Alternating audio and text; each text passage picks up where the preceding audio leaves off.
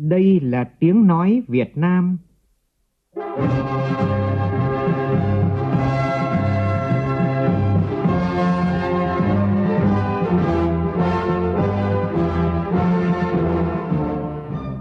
là tiếng nói Việt Nam, phát thanh từ Hà Nội, thủ đô nước Cộng hòa xã hội chủ nghĩa Việt Nam.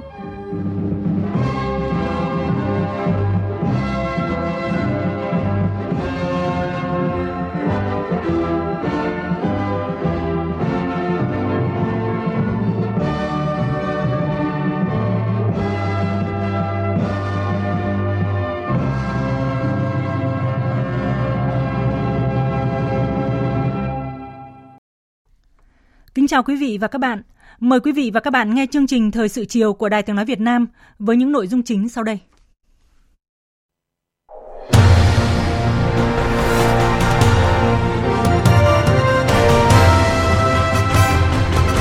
Kỷ niệm 55 năm thiết lập quan hệ ngoại giao Việt Nam-Campuchia,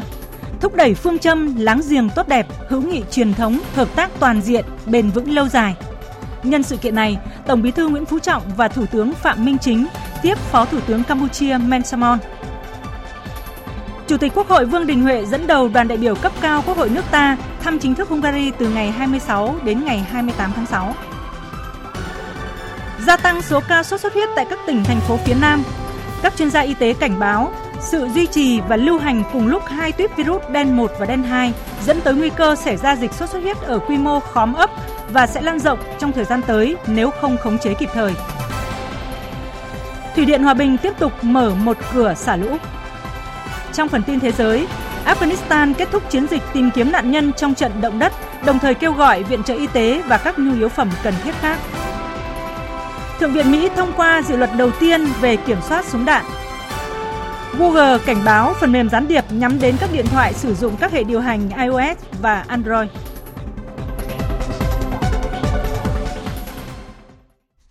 Bây giờ là nội dung chi tiết.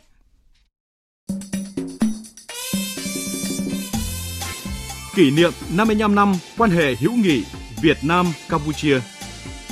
Kỷ niệm 55 năm quan hệ hữu nghị Việt Nam Campuchia.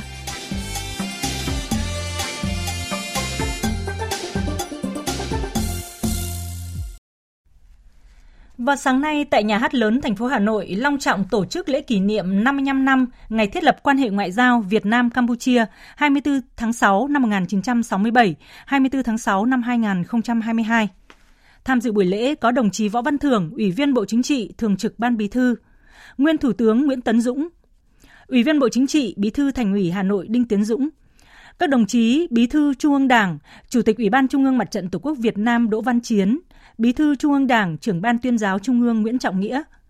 Cùng dự buổi lễ còn có Phó Thủ tướng Chính phủ Lê Minh Khái và các đồng chí ủy viên Trung ương Đảng, lãnh đạo các ban bộ ngành Trung ương. Liên hiệp các tổ chức hữu nghị Việt Nam, Hội hữu nghị Việt Nam Campuchia, Ban liên lạc cựu chuyên gia Quân tình nguyện Việt Nam giúp cách mạng Campuchia. Về phía Campuchia có bà Men Samon, Phó Thủ tướng Vương quốc Campuchia, Chủ tịch Hội hữu nghị Campuchia Việt Nam, trưởng đoàn đại biểu Vương quốc Campuchia, ngài Chaynavut, đại sứ đặc mệnh toàn quyền Vương quốc Campuchia tại Việt Nam,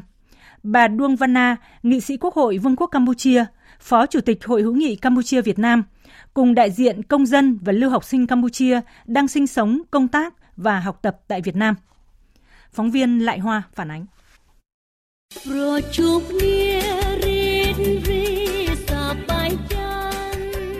Lễ kỷ niệm 55 năm ngày thiết lập quan hệ ngoại giao Việt Nam Campuchia diễn ra trong không khí trang trọng, thắm tình hữu nghị. Chương trình nghệ thuật với các tiết mục văn nghệ mang đậm bản sắc văn hóa hai dân tộc.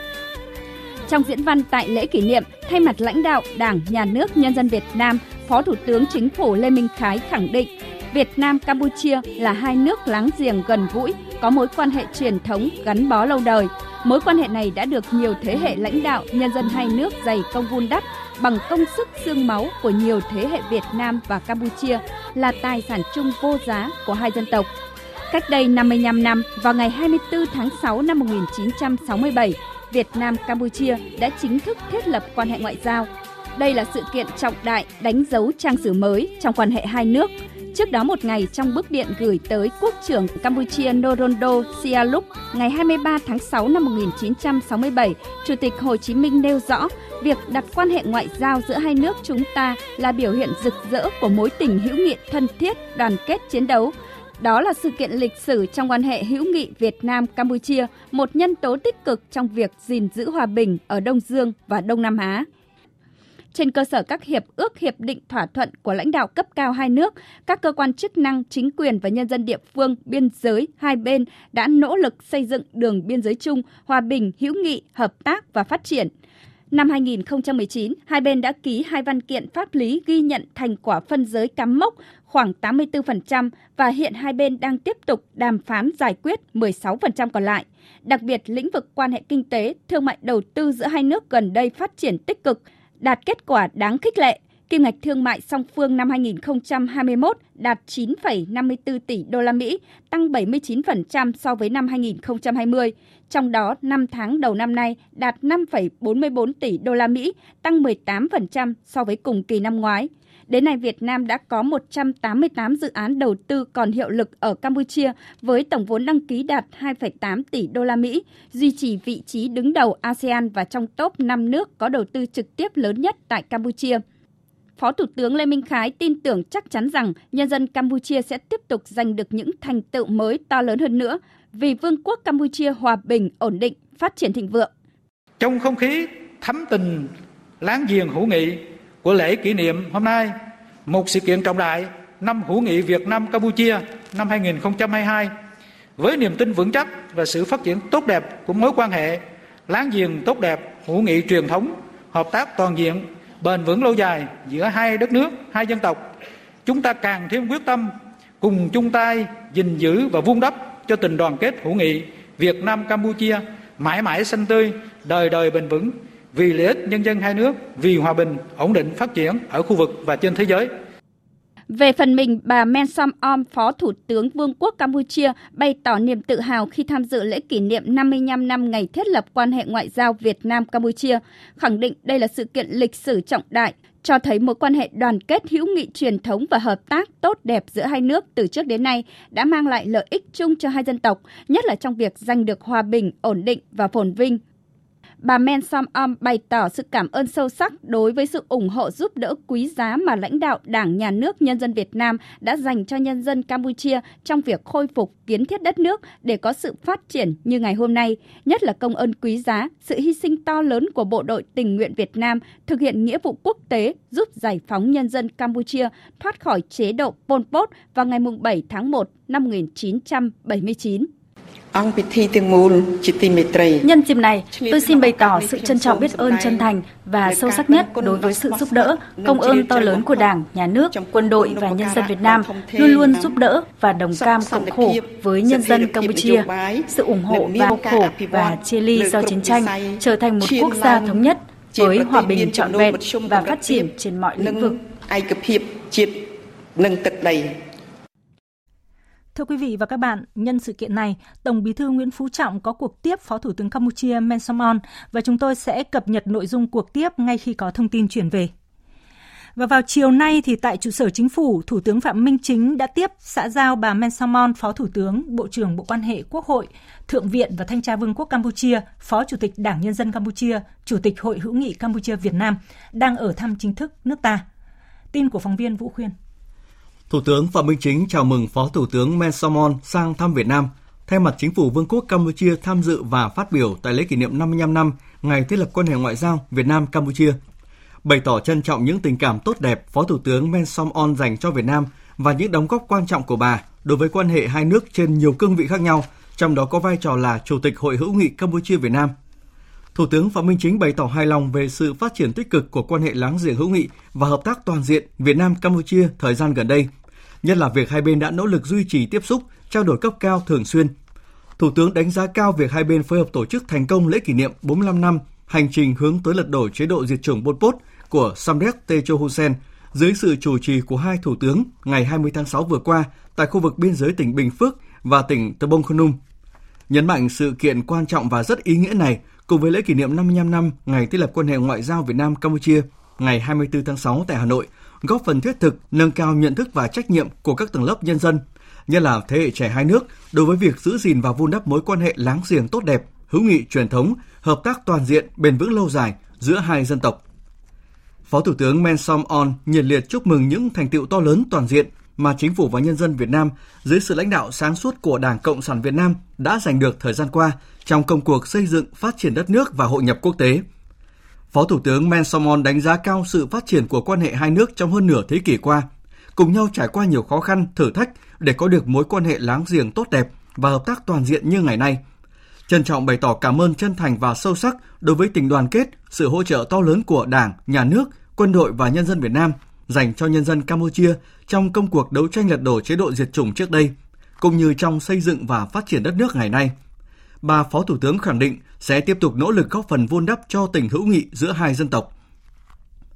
Thủ tướng Phạm Minh Chính mong muốn Phó Thủ tướng Men Samon với tình cảm gắn bó tốt đẹp dành cho đất nước và nhân dân Việt Nam sẽ tiếp tục có những đóng góp tích cực vào việc đẩy mạnh quan hệ hợp tác toàn diện giữa hai nước trên các lĩnh vực chính trị, an ninh quốc phòng, kinh tế, thương mại, đầu tư, giáo dục đào tạo, giao lưu nhân dân, hợp tác giữa các địa phương, nhất là các tỉnh giáp biên cũng như hợp tác trên các vấn đề quốc tế và khu vực.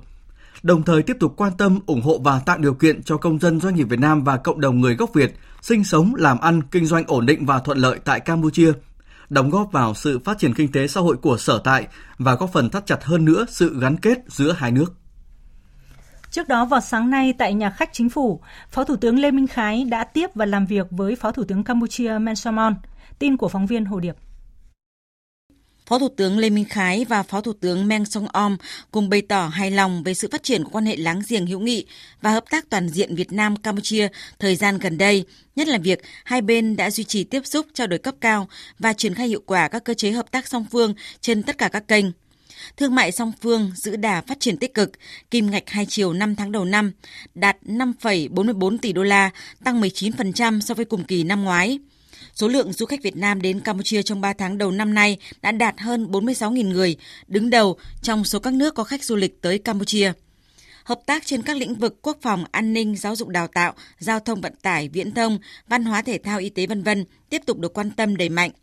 Phát huy thành quả phân giới cắm mốc khoảng 84% đường biên giới trên đất liền, hai bên đang nỗ lực đàm phán giải quyết 16% còn lại để tiếp tục xây dựng đường biên giới hòa bình, hữu nghị, hợp tác và phát triển bền vững, nhằm tiếp tục tăng cường quan hệ láng giềng tốt đẹp, hữu nghị truyền thống, hợp tác toàn diện, bền vững lâu dài giữa Việt Nam và Campuchia hai phó thủ tướng nhất trí hai bên cần phối hợp thúc đẩy và triển khai tốt các chuyến thăm cấp cao và các hoạt động quan trọng khác trong khuôn khổ năm hữu nghị Việt Nam Campuchia 2022 đẩy mạnh kết nối hai nền kinh tế, tăng tần suất các chuyến bay thẳng và phát huy hiệu quả hệ thống cửa khẩu giữa hai nước để tạo thuận lợi cho giao thương và giao lưu nhân dân, tăng cường hợp tác giữa các địa phương, nhất là các tỉnh giáp biên, tiếp tục phối hợp chặt chẽ và ủng hộ lẫn nhau tại các diễn đàn quốc tế, khu vực và tiểu vùng. Đặc biệt, trong năm Campuchia đảm nhiệm vai trò Chủ tịch ASEAN 2022.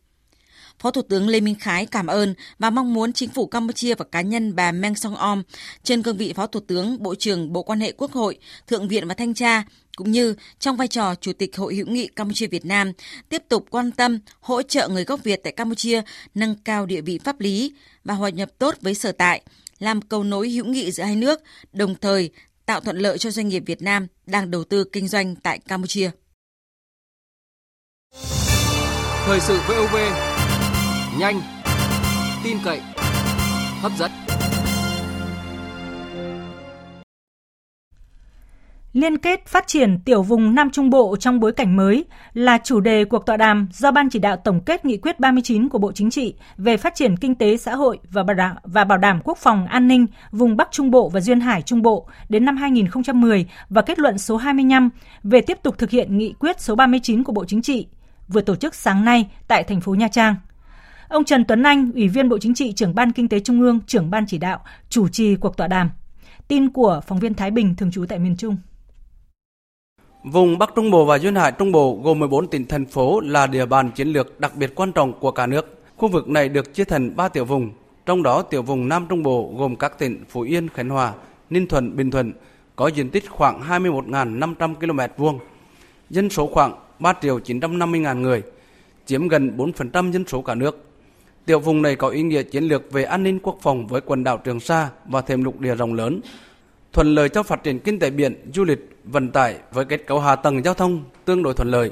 Ông Trần Tuấn Anh, Ủy viên Bộ Chính trị, trưởng Ban Kinh tế Trung ương cho rằng, thực hiện nghị quyết số 39 và kết luận 25, cấp ủy chính quyền và các địa phương trong tiểu vùng Nam Trung Bộ đã cụ thể hóa nội dung nghị quyết, hoàn thành được nhiều mục tiêu, nhiệm vụ đề ra, tổng nguồn vốn đầu tư phát triển ngày càng tăng, kết cấu hạ tầng được đầu tư mở rộng theo hướng hiện đại, hệ thống đô thị hình thành và phát triển nhanh.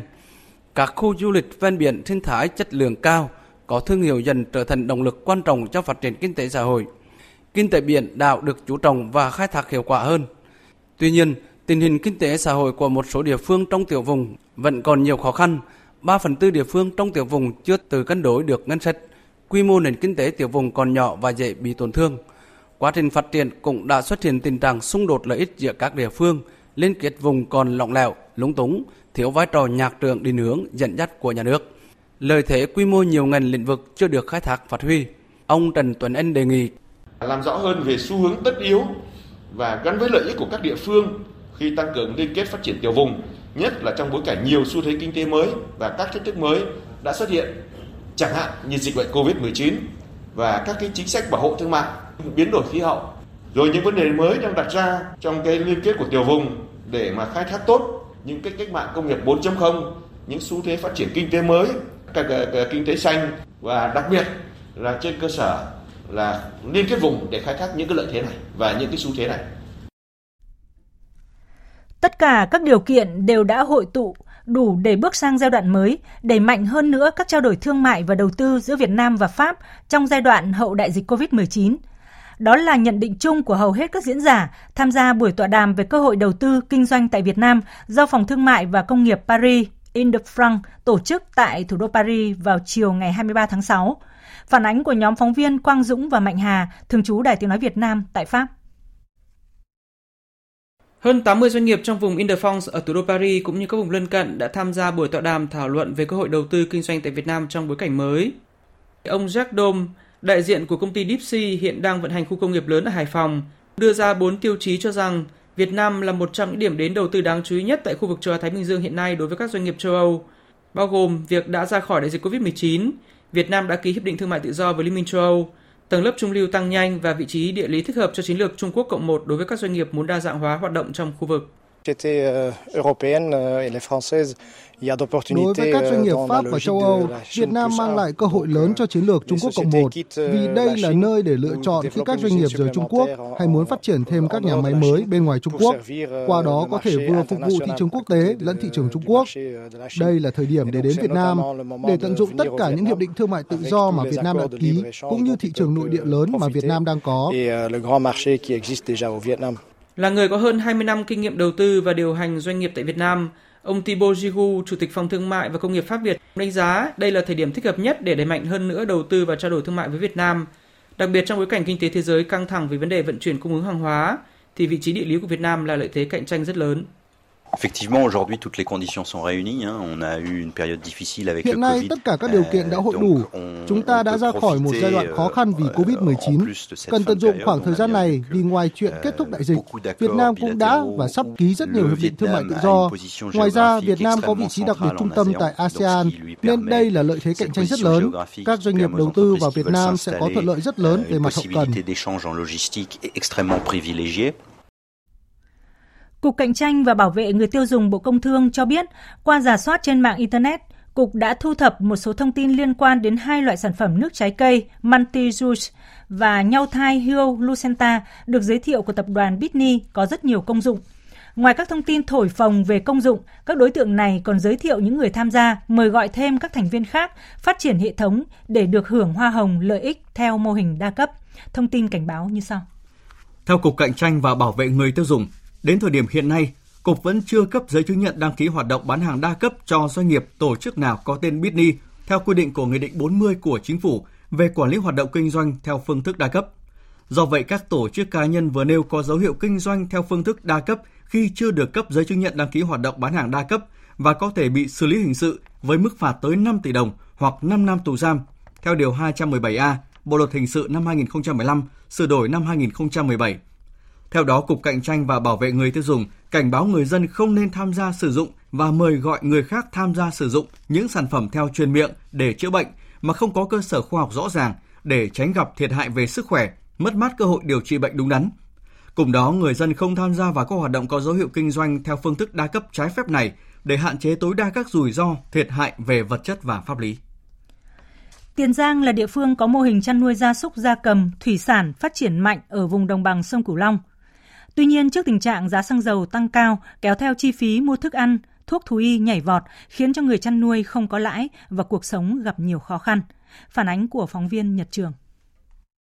Dù giá cá điêu hồng nuôi lồng bè đang ở mức kỷ lục 38.000 đồng trên 1 kg, nhưng nhiều ngư dân ở tỉnh Tiền Giang đã treo bè vì thua lỗ do giá thức ăn ở mức cao. Gần đây giá thức ăn cho cá bè liên tục tăng nên ngư dân nuôi cá bè phải lỗ hơn 3.000 đồng trên 1 kg. Ông Nguyễn Tấn Bỉnh, ngư dân nuôi cá bè lâu năm tại Cồn Thới Sơn, thành phố Mỹ Tho, tâm tư. Xăng dầu lên, thức ăn tăng quá, tính là tới nay là tăng là, là trên 30% so với năm rồi. Cá thì mới lên đây được nửa tháng, lên được 3.000 kg, vẫn còn lỗ. Bây giờ nếu mà cầm quà là khoảng 41.000, 42.000 mới có lời. Giá thức ăn cao quá rồi không ai dám thả. Nuôi giờ ta nghĩ nhiều bây giờ cái đại lý không bán triệu nó bắt bán tiền mặt. Và những ai mà có tài sản thế chấp thì đưa vô ngân hàng rút tiền ra thì có thức ăn cá ăn còn nếu ai không có tài sản thế chấp thì nghỉ thôi. Đàn heo ở tỉnh tiền giang thường đứng thứ hai sau bến tre nhưng hiện nay giảm mạnh do giá thức ăn thuốc thú y quá cao. Hiện nay dù giá heo trên dưới 5,5 triệu đồng trên một tạ nhưng người nuôi vẫn chưa có lãi. Xã xuân đông huyện chợ gạo là địa phương có đàn heo lớn nhất tỉnh tiền giang. Trước đây tổng đàn heo của địa phương này gần 50.000 con, nay giảm xuống còn dưới 5.000 con. Nhiều trang trại heo đã chuyển sang nuôi gia cầm, thủy cầm. Ông Nguyễn Văn Mười, Chủ tịch Ủy ban dân xã Xuân Đông cho biết thêm. Giá cả thức ăn giờ heo ta nuôi không có lời. Có một số hộ ta chuyển qua ta nuôi dịch công nghiệp. Bây giờ con heo già phải ăn khoảng 13 bao mà khoảng 350 ngàn ba Nếu nuôi mà không khéo anh sẽ lỗ. Nói chung là khoảng cỡ 6 triệu thì có lời. Nhưng mà giá heo hơi nó lên thì heo con nó lên theo mà thức ăn thì nó đâu có giảm nó cứ lên không giờ chỉ còn mấy cái trại lớn thôi chứ còn vô nuôi vợ lẽ giờ ta nghỉ hết theo báo cáo của ngành y tế các tỉnh, thành phố, khu vực phía Nam, dịch sốt xuất huyết gia tăng mạnh trong những ngày gần đây. Tại thành phố Hồ Chí Minh, qua báo cáo nhanh từ 4 bệnh viện tuyến cuối điều trị sốt xuất huyết của thành phố cho thấy là ca bệnh nhập viện điều trị đang gia tăng nhanh chóng. Phóng viên Kim Dung thường trú tại thành phố Hồ Chí Minh đưa tin. Tại 4 bệnh viện tuyến cuối có 626 trường hợp đang điều trị nội trú với 82 trường hợp sốt xuất huyết đen nặng. 50% số bệnh nhân nặng là do các bệnh viện tỉnh chuyển đến do quá khả năng điều trị. Riêng tại bệnh viện Bệnh nhiệt đới thành phố Hồ Chí Minh hiện đang điều trị cho 373 trường hợp sốt xuất huyết đen, trong đó có 264 người lớn và 109 trẻ em, chiếm 56% trường hợp đang điều trị nội trú của bệnh viện, có 45 trường hợp nặng, trong đó 3 ca đang thở máy và 1 ca lọc máu. Theo báo cáo của Trung tâm Kiểm soát bệnh tật thành phố Hồ Chí Minh, trong tuần vừa qua, thành phố ghi nhận có 2.181 ca bệnh sốt xuất huyết, tăng 38,5% so với trung bình 4 tuần trước. Ngành y tế cảnh báo, sốt xuất huyết là bệnh có thể phòng ngừa, cách phòng bệnh tốt nhất là diệt mũi, lăng quăng và phòng chống mũi đốt. Mỗi người dân, mỗi hộ gia đình, mỗi cơ quan, xí nghiệp, trường học hãy tích cực và nghiêm túc triển khai các biện pháp phòng chống dịch sốt xuất huyết đen. Ban chỉ đạo phòng chống dịch các địa phương cần quyết liệt hơn nữa trong chỉ đạo, kiểm tra, giám sát công tác tuyên truyền và phát động chiến dịch vệ sinh môi trường phòng chống dịch sốt xuất huyết đen.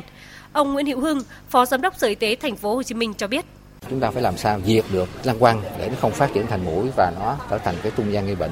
thứ hai là dùng mọi biện pháp người dân phải biết được rằng là chúng ta tránh cho mũi đốt kể cả các biện pháp dân gian thì ngành y tế cũng sẽ có những cái khảo sát đánh giá để hướng dẫn người dân là xử lý cần thiết thì chúng tôi cũng sẽ phun thuốc trên diện rộng để làm sao hạ được cái mật độ mũi Trước tình hình dịch sốt xuất huyết diễn biến phức tạp, ngành y tế Đồng Tháp huy động các lực lượng tham gia vào công tác phòng chống dịch, đồng thời đẩy mạnh công tác tuyên truyền đến từng hộ gia đình để chủ động trong công tác phòng bệnh. Phóng viên Phạm Hải thông tin. Theo số liệu thống kê từ Trung tâm Kiểm soát Bệnh tật tỉnh Đồng Tháp, tính đến ngày 19 tháng 6, địa phương đã ghi nhận hơn 2.400 trường hợp mắc sốt xuất huyết, tăng 299% so với cùng kỳ năm 2021. Trong đó, các địa phương ghi nhận số ca mắc tăng cao gồm huyện Hồng Ngự, thành phố Hồng Ngự và thành phố Cao Lãnh ghi nhận số ca mắc cộng dồn tăng cao từ 308 đến 436 ca mắc sốt xuất huyết. Theo ông Đoàn Tấn Bửu, Phó Chủ tịch Ủy ban nhân dân tỉnh Đồng Tháp, để phòng bệnh sốt xuất huyết, lực lượng y tế sẽ xuống địa bàn để hướng dẫn người dân diệt lăng quăng bằng các biện pháp thả cá vào các dụng cụ chứa nước, vệ sinh cảnh quan, dọn dẹp nhà cửa thông thoáng, lật úp các vật chứa nước không cần thiết, tổ chức phun hóa chất xử lý triệt để khi phát hiện các ổ dịch, không để dịch bùng phát, lan rộng. Bệnh sốt xuất huyết là cái bệnh truyền nhiễm mà do cái trung gian truyền bệnh là con muỗi vằn nó gây bệnh. Thì khi mưa đến nóng ẩm thời tiết thì nó là cái thuận lợi cho cái sinh trưởng của cái loài muỗi này. Ờ, số ca mắc nó cũng có khuynh hướng gia tăng cao hơn so với cùng kỳ. Thì đây là cái thời điểm mà ngành y tế cũng đã triển khai kế hoạch phòng chống diệt muỗi, diệt lăng quăng ờ, để chúng ta giảm bớt cái sự phát triển loài muỗi vằn gây bệnh để chúng ta cắt đứt đường truyền. Cao tốc Quảng Ngãi – Hoài Nhơn là dự án thành phần của dự án đường cao tốc Bắc Nam phía Đông – Hiện nay tỉnh Quảng Ngãi phối hợp với các đơn vị địa phương tháo gỡ khó khăn vướng mắc, đảm bảo điều kiện giải phóng mặt bằng, triển khai dự án theo đúng kế hoạch. Phóng viên Vinh Thông thường trú tại miền Trung phản ánh. Tuyến cao tốc Bắc Nam, đoạn đi qua xã Hành Đức, huyện Nghĩa Hành, tỉnh Quảng Ngãi dài hơn 7 km, có 31 hộ dân nằm trong vùng dự án cần phải di dời. Chính quyền xã Hành Đức, huyện Nghĩa Hành đang phối hợp với các đơn vị liên quan chọn địa điểm xây dựng khu tái định cư rộng 7,5 ha tại thôn Kỳ Thọ Nam 2, Hầu hết các hộ dân này đã đồng thuận và sẵn sàng di dời đến nơi ở mới, nhường đất để triển khai dự án.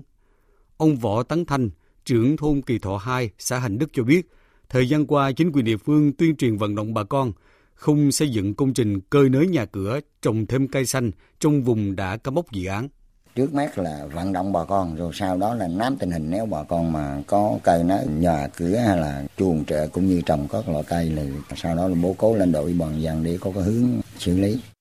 Tại huyện Tư Nghĩa, 255 hộ dân có nhà cửa nằm trong dự án đường cao tốc Bắc Nam phía Đông bị ảnh hưởng cần phải di dời. Hiện địa phương đã hoàn thành công tác kiểm kê, chờ áp giá bồi thường, hỗ trợ tái định cư. Ông Nguyễn Đăng Vinh, Chủ tịch Ủy ban nhân dân huyện Tư Nghĩa cho biết, địa phương thành lập các tổ công tác thường xuyên tuyên truyền, kịp thời phát hiện xử lý những trường hợp vi phạm, trục lợi đền bù giải phóng mặt bằng. Quan chỉ đạo giải phóng mặt bằng của huyện Tư Nghĩa tiếp tục chỉ đạo thành lập năm tổ công tác để vận động tuyên truyền các hộ dân này chấp hành đúng chủ trương của tỉnh, không được xây dựng cơ nới nhà cửa cũng như trồng các loại cây lâu năm trên vị trí đã được giao mất. Ủy ban huyện chỉ đạo là phải xử lý kiên quyết, triệt để không để người dân lợi dụng để trục lợi Dự án cao tốc thành phần Quảng Ngãi Hoài Nhơn đoạn qua địa bàn Quảng Ngãi dài hơn 60 km, có 4 địa phương bị ảnh hưởng gồm các huyện Tư Nghĩa, Nghĩa Hành, Bộ Đức và thị xã Đức Phổ. Tổng diện tích đất phải thu hồi hơn 406 ha, khoảng 1.000 hộ dân di dời tới định cư. Tỉnh Quảng Ngãi đã có kế hoạch làm 23 khu tới định cư. Theo chỉ đạo của Bộ Giao thông Vận tải đến ngày 20 tháng 11 năm nay, các địa phương liên quan đến dự án cao tốc Bắc Nam phía Đông thực hiện công tác bồi thường giải phóng mặt bằng đạt khối lượng 70% để bàn giao mặt bằng cho nhà thầu tổ chức thi công. Đến quý 2 năm 2023, các địa phương phải hoàn thành 100% công tác bồi thường giải phóng mặt bằng. Đưa nghị quyết đại hội 13 của Đảng vào cuộc sống. Hiện thực hóa khát vọng Việt Nam hùng cường, hạnh phúc.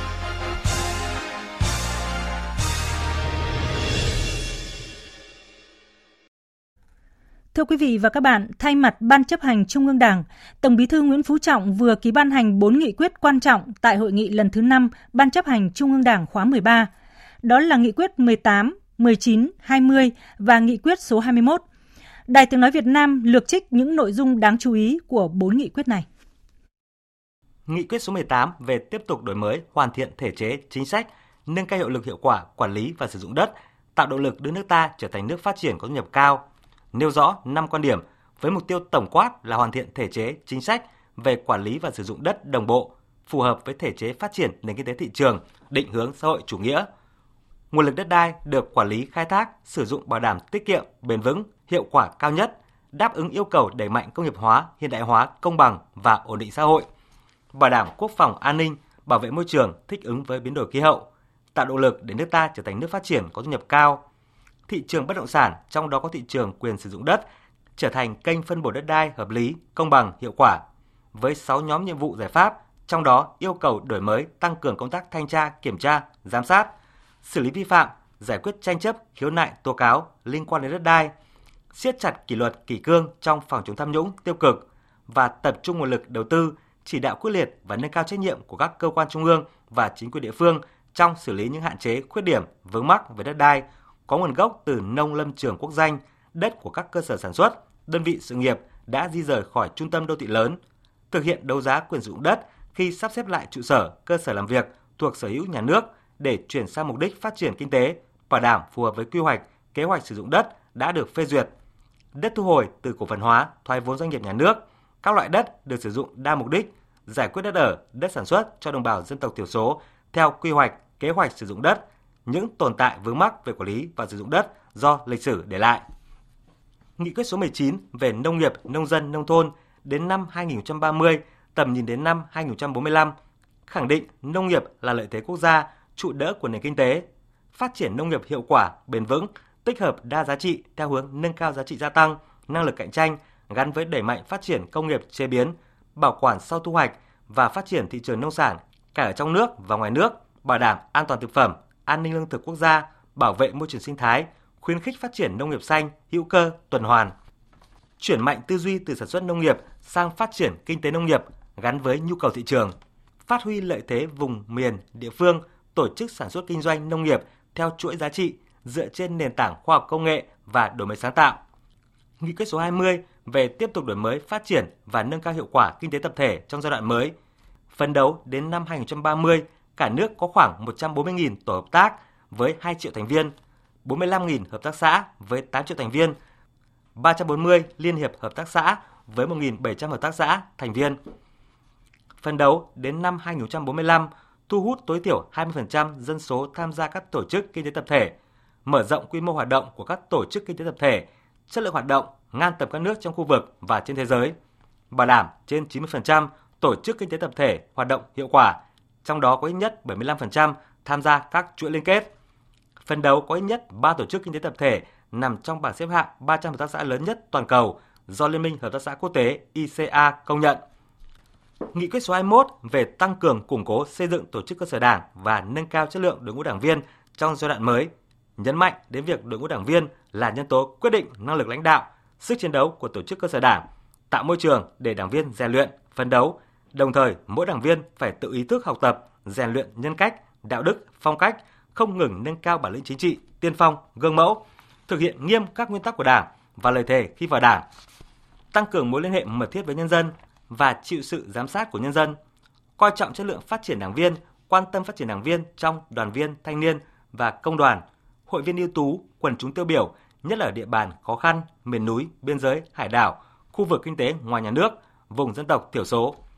Về nhiệm vụ giải pháp thực hiện nghị quyết số 21 hội nghị lần thứ 5 Ban chấp hành Trung ương Đảng khóa 13 yêu cầu củng cố, nâng cao năng lực lãnh đạo, sức chiến đấu của tổ chức cơ sở đảng, nâng cao chất lượng đội ngũ đảng viên, tăng cường công tác kiểm tra, giám sát kỷ luật đảng,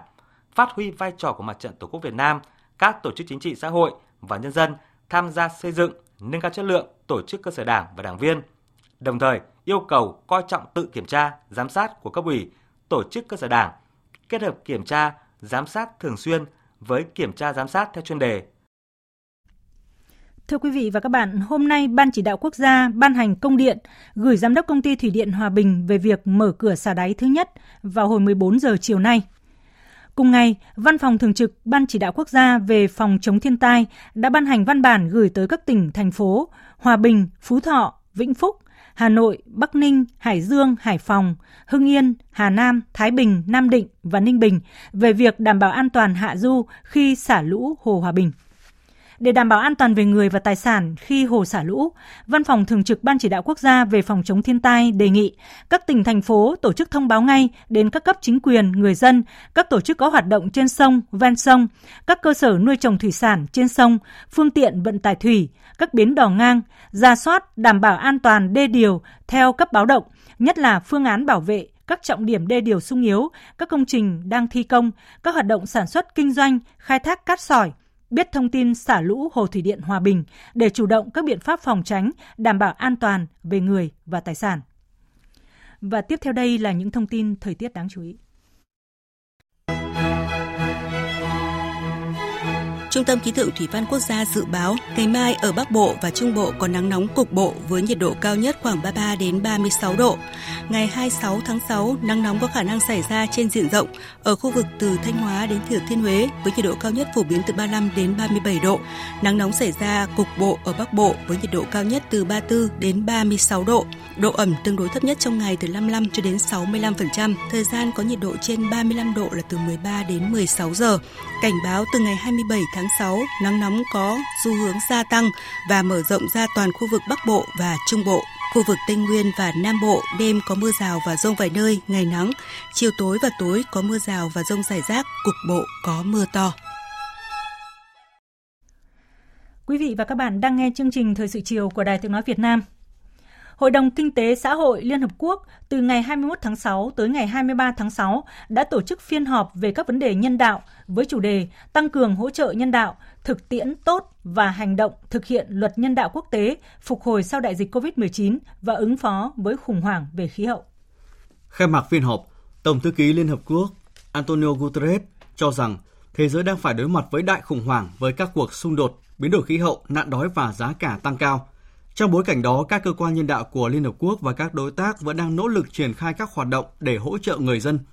Để đối phó với các thách thức trước mắt, Tổng thư ký Liên Hợp Quốc nhấn mạnh cần xây dựng một hệ thống nhân đạo linh hoạt, đủ nguồn lực và mạnh mẽ để có thể tiếp cận và bảo vệ những người dễ bị tổn thương nhất.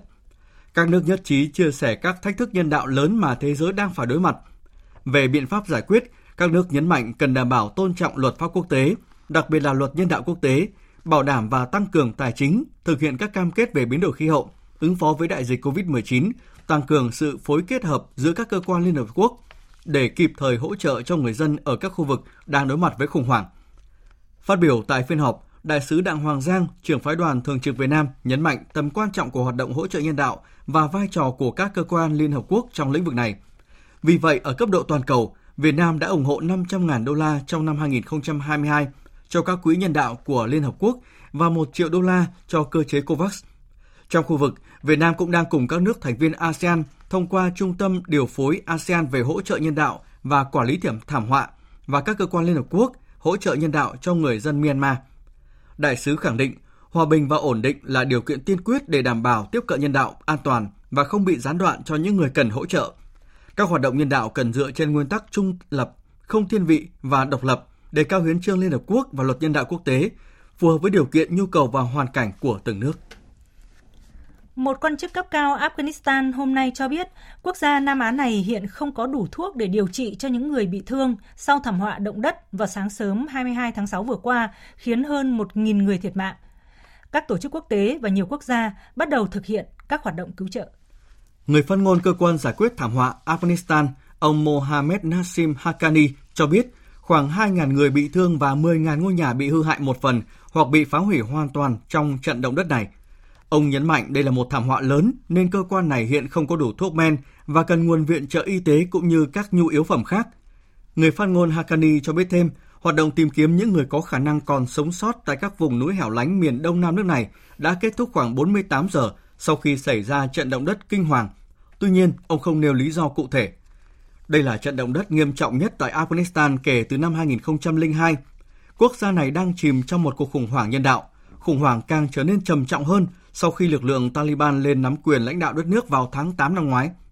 Tổ chức Y tế Thế giới WHO cùng một số tổ chức phi chính phủ đang triển khai các đội y tế lưu động, thuốc men và thiết bị y tế đến các tỉnh Paktika và Khost ở miền đông Afghanistan, cũng như huy động thêm nguồn cung cấp y tế.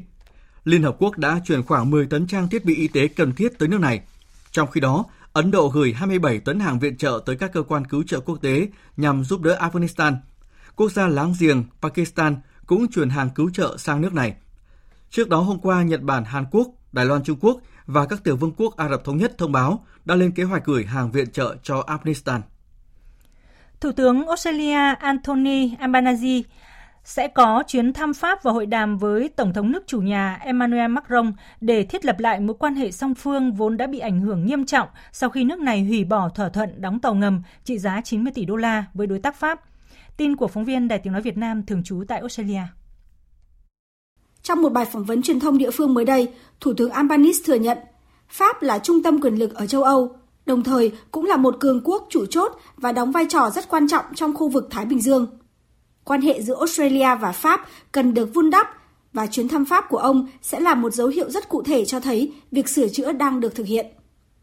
Cũng trong tuyên bố của Thủ tướng Albanese, ông cho biết Australia và Pháp đã có những cuộc thảo luận mang tính xây dựng và hai bên đã hoàn tất các thỏa thuận về hợp đồng tàu ngầm. Nhờ sự hợp tác của Tổng thống Macron và chính phủ Pháp, chi phí cho chương trình tàu ngầm lớp Attack của Australia đã giảm xuống còn 3,4 tỷ đô la Australia so với ước tính 5,5 tỷ đô la Australia của chính phủ tiền nhiệm. Thủ tướng Australia dự kiến sẽ tới thủ đô Madrid của Tây Ban Nha vào thứ hai tới để dự hội nghị thượng đỉnh NATO. Sau đó, ông sẽ có chuyến thăm ngắn tới Paris và hội đàm với Tổng thống Pháp Macron.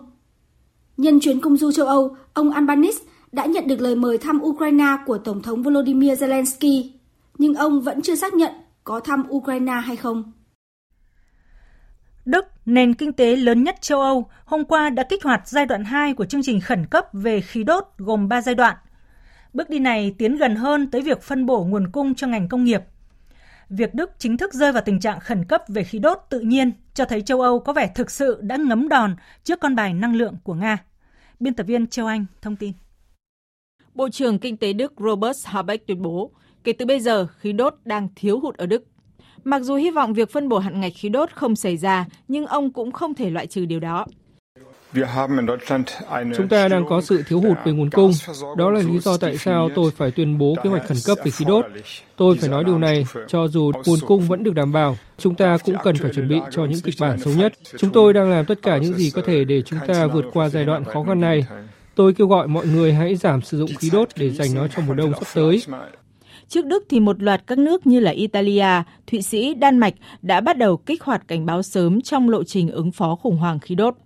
Bộ trưởng Tài chính Đức Christian Lindner ngày hôm qua cảnh báo Đức có thể rơi vào khủng hoảng kinh tế nghiêm trọng và trải qua giai đoạn thiếu hụt năng lượng kéo dài, có thể là từ 3 đến 4 năm và thậm chí là 5 năm tới. Nếu Đức, một quốc gia đầu tàu của Liên minh châu Âu rơi vào khủng hoảng năng lượng thì hiệu ứng domino đối với toàn bộ khu vực là khó tránh khỏi và mùa đông, nỗi đáng sợ nhất của châu Âu lại đang đến gần.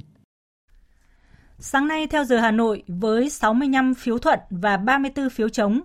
Thượng viện Mỹ đã thông qua dự luật lưỡng đảng, đạo luật cộng đồng an toàn hơn nhằm giải quyết vấn đề bạo lực súng đạn ở nước này. Đây được xem là đạo luật liên bang lớn đầu tiên trong nhiều thập kỷ qua về kiểm soát súng đạn tại Mỹ, đánh dấu bước đột phá quan trọng của lưỡng đảng về một trong những vấn đề gây tranh cãi nhất ở xứ cờ hoa. Dự luật đề cập các nội dung chi hàng triệu đô la Mỹ cho vấn đề sức khỏe tâm thần, an toàn trường học, các chương trình can thiệp khủng hoảng và khuyến khích các bang đưa hồ sơ vị thành niên vào hệ thống kiểm tra lý lịch hình sự quốc gia. Hãng Google vừa cảnh báo nhiều điện thoại thông minh chạy các hệ điều hành iOS và Android tại Italia và Kazakhstan đã bị xâm nhập trái phép thông qua phần mềm của một công ty có trụ sở tại Italia. Nhóm phân tích an ninh mạng của Google cho biết phần mềm gián điệp của RCS Lab xâm nhập điện thoại bằng nhiều cách, trong đó có việc xâm nhập qua những lượt tải xuống tự động mà người dùng không hề hay biết. Theo Google, phần mềm gián điệp mà hãng này phát hiện còn được gọi là Hermit, cũng chính là phần mềm mà công ty chuyên cung cấp dịch vụ bảo mật cho điện thoại thông minh Lookout đã báo cáo trước đây. Các nhà nghiên cứu của Lookout cho biết tin tặc có thể sử dụng Hermit để giành quyền kiểm soát điện thoại thông minh, ghi âm, truyền hướng cuộc gọi và thu thập dữ liệu như danh bạ, tin nhắn, ảnh và vị trí của thiết bị. Hiện đội giám sát nguy cơ mạng của Google đang theo dõi hoạt động mua bán phần mềm gián điệp tại hơn 30 quốc gia trên thế giới.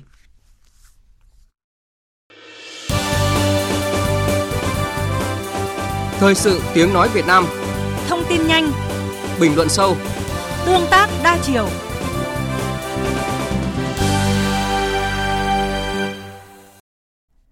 Thưa quý vị và các bạn, nhận lời mời của Chủ tịch Quốc hội Hungary Quevr Laszlo, Chủ tịch Quốc hội Vương Đình Huệ dẫn đầu đoàn đại biểu cấp cao Quốc hội nước ta thăm chính thức Hungary từ ngày 26 đến ngày 28 tháng 6 tới đây. Chuyến thăm nhằm thúc đẩy quan hệ đối tác toàn diện Việt Nam-Hungary, duy trì trao đổi đoàn lãnh đạo cấp cao giữa hai nước, hai quốc hội, đồng thời khẳng định quyết tâm chính trị của cả hai bên trong việc duy trì và thúc đẩy hợp tác nghị viện. Bài viết sau đây của phóng viên Lê Tuyết. Việt Nam và Hungary thiết lập quan hệ ngoại giao ngày 3 tháng 2 năm 1950. Năm 2017, hai bên đã ký kết biên bản ghi nhớ hợp tác giữa Đảng Cộng sản Việt Nam và Đảng Liên minh Công dân Hungary đầu tháng 9 năm 2017 để thiết lập quan hệ chính thức với Đảng Liên minh Công dân Hungary cầm quyền. Kể từ khi hai bên nâng cấp quan hệ lên đối tác toàn diện nhân chuyến thăm Hungary của Tổng bí thư Nguyễn Phú Trọng vào năm 2018, quan hệ Việt Nam-Hungary phát triển tích cực, thể hiện quyết tâm của lãnh đạo hai nước trong việc thúc đẩy quan hệ song phương. Trong bối cảnh đại dịch COVID-19, hai nước vẫn duy trì trao đổi đoàn và tiếp xúc các cấp theo hình thức trực tuyến và trực tiếp. Về hợp tác kinh tế, Kim ngạch thương mại hai chiều năm 2021 duy trì ở mức 1,1 tỷ đô la Mỹ dù chịu ảnh hưởng của đại dịch COVID-19. Cán cân thương mại giữa hai nước đang dần cân bằng hơn. Theo bà Nguyễn Thị Bích Thảo, đại sứ đặc mệnh toàn quyền Việt Nam tại Hungary. Chuyến thăm này rất quan trọng nhằm tăng cường cái quan hệ đối tác toàn diện cũng như quan hệ nghị viện rất tốt đẹp của Hungary và Việt Nam trong thời gian qua. Và nhân chuyến thăm này thì sẽ thúc đẩy cái quan hệ kinh tế thương mại giữa hai nước, thúc đẩy những cái quan hệ về những cái lĩnh vực truyền thống trước đây như là hợp tác về giáo dục, hợp tác về tư pháp, pháp luật cũng như là hợp tác về văn hóa và một số lĩnh vực mà đang có tiềm năng. Hợp tác giáo dục đào tạo là lĩnh vực hợp tác truyền thống giữa hai nước. Trong các chuyến thăm của lãnh đạo cấp cao hai nước đều có những ký kết liên quan đến các chương trình hợp tác trong lĩnh vực này. Hungary đã giúp đào tạo hàng nghìn cán bộ kỹ sư của Việt Nam. Hiện nay, Hungary cũng là nước trong khối EU cấp nhiều học bổng nhất cho Việt Nam. Đại sứ đặc mệnh toàn quyền Hungary tại Việt Nam, ngài Ori Kasaba cho biết, hàng năm chính phủ Hungary đã cung cấp 200 suất học bổng cho sinh viên Việt Nam. Về mối quan hệ giữa Việt Nam và Hungary đã có một chiều dài lịch sử 72 năm và các mối quan hệ rất tốt đẹp đã được thiết lập giữa hai nước, đặc biệt là lĩnh vực giáo dục, văn hóa. Ngoài ra có nhiều lĩnh vực mới cũng đang được triển khai hợp tác. Trong năm 2014, khi Hungary tuyên bố chính sách hướng đông của mình, thì mối quan hệ giữa hai nước ngày càng được phát triển nhiều hơn với những dự án mới. Quan hệ giữa quốc hội hai nước tiếp tục phát triển tốt đẹp và ngày càng thực chất. Năm 2008, hai bên đã ký thỏa thuận hợp tác giữa hai quốc hội. Hai bên duy trì tiếp xúc phối hợp và ủng hộ lẫn nhau tại các diễn đàn nghị viện đa phương, trao đổi kinh nghiệm trong các lĩnh vực hoạt động nghị viện, đặc biệt là xây dựng và hoàn thiện hành lang pháp lý, tạo điều kiện thuận lợi cho các doanh nghiệp, nhà đầu tư hai nước hợp tác làm ăn ổn định lâu dài, đem lại hiệu quả và lợi ích thiết thực cho cả hai bên. Theo chủ nhiệm Ủy ban Đối ngoại của Quốc hội Vũ Hải Hà, chuyến thăm chính thức Hungary của Chủ tịch Quốc hội Vương Đình Huệ khẳng định quyết tâm chính trị của cả hai bên trong việc duy trì và thúc đẩy hợp tác nghị viện. Trong cái chuyến thăm lần này, Chủ tịch Quốc hội Vương Đình Huệ sẽ có các cái cuộc tiếp xúc cấp cao với tất cả những lãnh đạo của Hungary để bàn bạc những biện pháp để thúc đẩy quan hệ hai nước. Trong các cái thành phần đoàn cũng có các cái thành viên của chính phủ sẽ có những trao đổi À, tăng cường cái quan hệ hợp tác giữa hai nước trên tất cả các lĩnh vực. À, trong chuyến thăm cũng sẽ tổ chức cái diễn đàn kinh tế thương mại đầu tư giữa hai nước, thúc đẩy cái quan hệ thương mại Nhân dịp này, hai bên sẽ ký thỏa thuận hợp tác giữa hai quốc hội cho giai đoạn tiếp theo, làm cơ sở thúc đẩy quan hệ giữa hai quốc hội thực chất và hiệu quả hơn. Đồng thời, qua chuyến thăm, thúc đẩy quan hệ hợp tác song phương trên các lĩnh vực, thúc đẩy đàm phán, ký kết các thỏa thuận hợp tác giữa hai nước và thực thi hiệu quả Hiệp định Thương mại Tự do Việt Nam EU, EVFTA, thúc đẩy khai thông một số dự án hợp tác Bà Marta Matcha, Phó Chủ tịch Thường trực Quốc hội Hungary khẳng định chuyến thăm chính thức lần này của Chủ tịch Quốc hội Vương Đình Huệ đến Hungary sẽ tăng cường hơn nữa các mối quan hệ, đặc biệt là quan hệ nghị viện. Ngài Chủ tịch Quốc hội Việt Nam đã nhận lời mời và sẽ chính thức thăm Hungary, chuyến thăm đầu tiên sau đại dịch. Chúng tôi mong rằng sẽ ký kết được một biên bản ghi nhớ. Điều này quan trọng vì luật pháp giữa các nước là một yếu tố quan trọng của luật pháp Liên nghị viện, đồng thời sẽ tăng cường các mối quan hệ song phương. Chuyến thăm chính thức Hungary của Chủ tịch Quốc hội Vương Đình Huệ và đoàn đại biểu cấp cao Quốc hội nước ta nhằm thúc đẩy quan hệ đối tác toàn diện Việt Nam Hungary, duy trì trao đổi đoàn lãnh đạo cấp cao giữa hai nước hai quốc hội. Mời quý vị và các bạn nghe tin chúng tôi vừa nhận. Tại trụ sở Trung ương Đảng, Tổng Bí thư Nguyễn Phú Trọng vừa tiếp đồng chí Mensamon, Phó Chủ tịch Đảng Nhân dân Campuchia, Phó Thủ tướng Chính phủ, Chủ tịch Hội hữu nghị Campuchia Việt Nam sang thăm chính thức Việt Nam và dự lễ kỷ niệm 55 năm ngày thiết lập quan hệ ngoại giao Việt Nam Campuchia. Đồng chí Men Samon bày tỏ vui mừng sang thăm và dự lễ kỷ niệm ngày thiết lập quan hệ ngoại giao Việt Nam Campuchia. Cảm ơn Tổng Bí thư Nguyễn Phú Trọng đã tiếp và dành cho đoàn những tình cảm thân thiết. Đồng chí Men Samon chúc mừng những thành tựu to lớn mà nhân dân Việt Nam đã giành được và tin tưởng rằng dưới sự lãnh đạo của Đảng Cộng sản Việt Nam, đứng đầu là Tổng Bí thư Nguyễn Phú Trọng, nhân dân Việt Nam nhất định tiếp tục giành được nhiều thành tựu mới to lớn hơn nữa. Đồng chí Mensamon trân trọng chuyển lời thăm hỏi thân thiết và lời chúc sức khỏe của quốc vương Norodom Sihamoni, Chủ tịch CPP, Thủ tướng Hun Sen và các nhà lãnh đạo Campuchia tới Tổng Bí thư Nguyễn Phú Trọng và thông báo về tình hình Campuchia gần đây.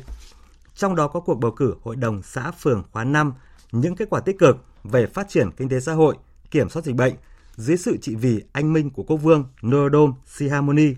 sự lãnh đạo của Đảng CPP, chính phủ Campuchia do Chủ tịch CPP Thủ tướng Hun Sen đứng đầu.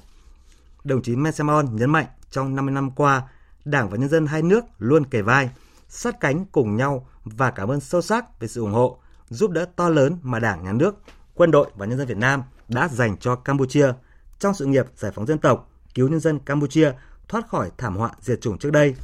cũng như trong công cuộc xây dựng và phát triển đất nước. Những thực tế đó và những hoạt động kỷ niệm đầy ý nghĩa đã và đang diễn ra giữa hai nước, cho thấy tình đoàn kết chiến đấu giữa hai dân tộc.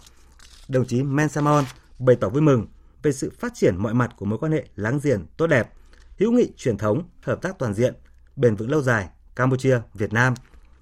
Tổng Bí thư Nguyễn Phú Trọng chào mừng đồng chí Men Samon sang thăm và dự lễ kỷ niệm 55 năm ngày thiết lập quan hệ ngoại giao, mang đến tình cảm đồng chí anh em thám thiết.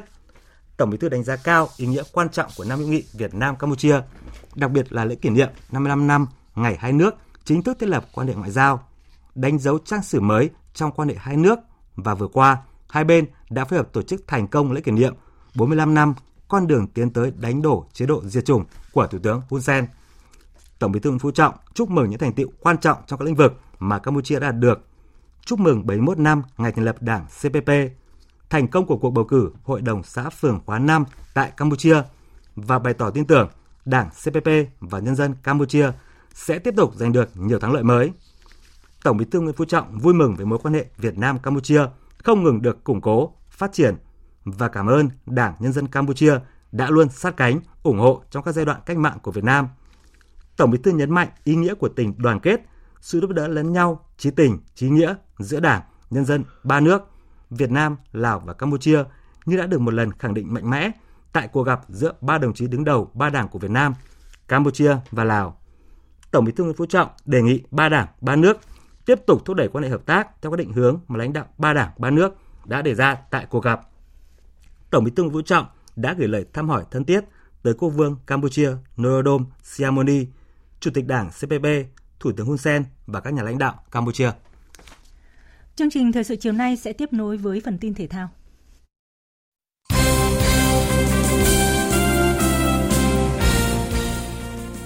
Thưa quý vị và các bạn, chuẩn bị cho giải bóng đá vô địch U19 Đông Nam Á 2022 sẽ diễn ra từ ngày 2 tháng 7 đến ngày 15 tháng 7 tại Indonesia. Đội tuyển U19 Việt Nam đang tập luyện tại Trung tâm Đào tạo bóng đá trẻ Việt Nam. Trong các buổi tập chiến thuật, huấn luyện viên Đinh Thế Nam thường cho các cầu thủ đá sơ đồ 4-3-3. Đây cũng là sơ đồ thường được huấn luyện viên Gomo Kyun áp dụng cho đội tuyển U23 Việt Nam tại giải U23 châu Á vừa qua. Huấn luyện viên Đinh Thế Nam cho biết. Thực tế là trước đây, từ khi U22 đá bên Campuchia là tôi cũng sử dụng sơ đồ 433 chứ không phải là ghi ông Gong ông ấy thực hiện mà tôi lại thực hiện theo sơ đồ 433 tôi cũng đã làm từ khi tập trung đội U22 rồi và đến giờ phút này tôi vẫn đang theo cái lối chơi đấy sơ đồ đấy Tại giải U19 Đông Nam Á 2022, đội tuyển U19 Việt Nam nằm chung bảng A với chủ nhà Indonesia, Thái Lan, Philippines, Myanmar và Brunei. Chiều Chủ nhật tuần này, hai câu lạc bộ Nam Định và Hà Nội sẽ gặp nhau trên sân Thiên Trường trong trận đấu bù vòng 3 V-League 2022. Trước khi V-League 2022 trở lại, câu lạc bộ Hà Nội đối diện với nhiều thử thách do nhiều cầu thủ bị chấn thương. Theo chiến lược gia người Hàn Quốc thì với tình hình lực lượng hiện tại, việc phải gặp Nam Định trên sân Thiên Trường sẽ là thử thách khó khăn cho đội bóng thủ đô. Tôi cảm thấy rằng Nam Định là một trận đấu rất là khó khăn đối với chúng tôi, làm trận đấu sân khách này và ở đó khán giả luôn luôn cổ vũ rất là nhiệt tình. Họ là một đội bóng có tổ chức lối chơi rất là tốt. Tôi cũng biết được rằng đội bóng đó sẽ chắc chắn sẽ sử dụng chiến thuật gì và tôi sẽ có những cái giải pháp, những cái sự uh, dụng chiến thuật và con người hợp lý để có được kết quả tốt cho trận đấu này. 어, 좋은 경기 할 수 있을 거라고 나는 생각을 한다. Thời gian này, giải Futsal HD Bank vô địch quốc gia 2022 đang diễn ra sôi nổi và hấp dẫn tại nhà thi đấu tỉnh Lâm Đồng.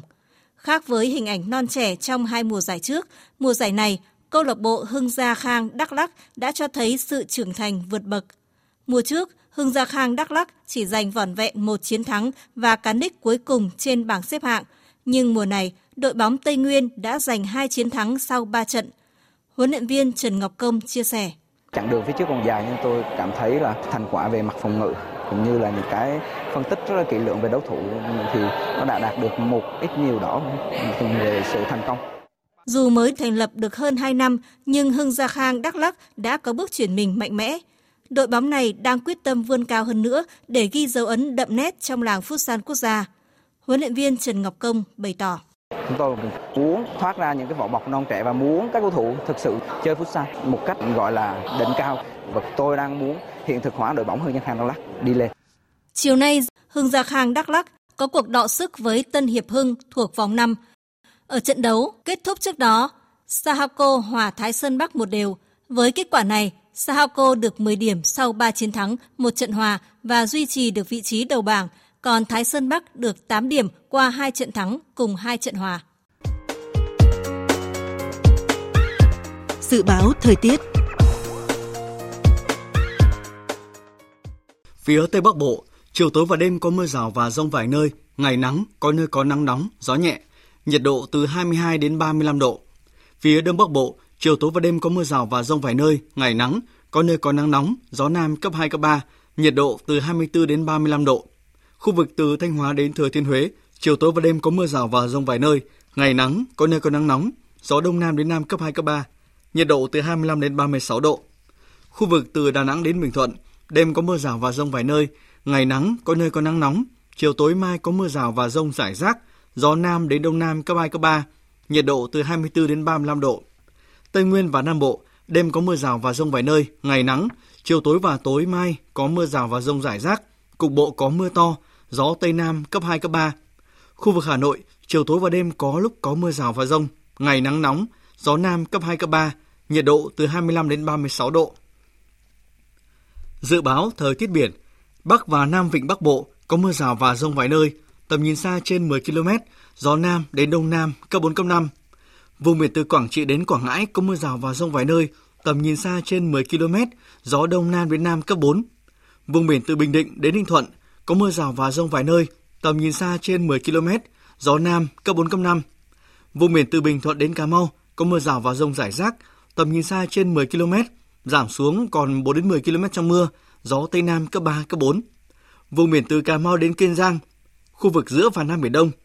khu vực quần đảo Trường Sa thuộc tỉnh Khánh Hòa, Vịnh Thái Lan có mưa rào và rông rải rác, tầm nhìn xa trên 10 km, giảm xuống còn 4 đến 10 km trong mưa, gió nhẹ. Khu vực Bắc Biển Đông, khu vực quần đảo Hoàng Sa thuộc thành phố Đà Nẵng có mưa rào và rông vài nơi, tầm nhìn xa trên 10 km, gió Nam cấp 3, cấp 4. Tới đây chúng tôi xin kết thúc chương trình Thời sự chiều của Đài Tiếng Nói Việt Nam. Chương trình do các biên tập viên Hằng Nga, Thu Hòa, Đức Hưng biên soạn với sự tham gia thể hiện của phát thanh viên Thành Tuấn, kỹ thuật viên Nguyễn Mến, chịu trách nhiệm nội dung Lê Hằng.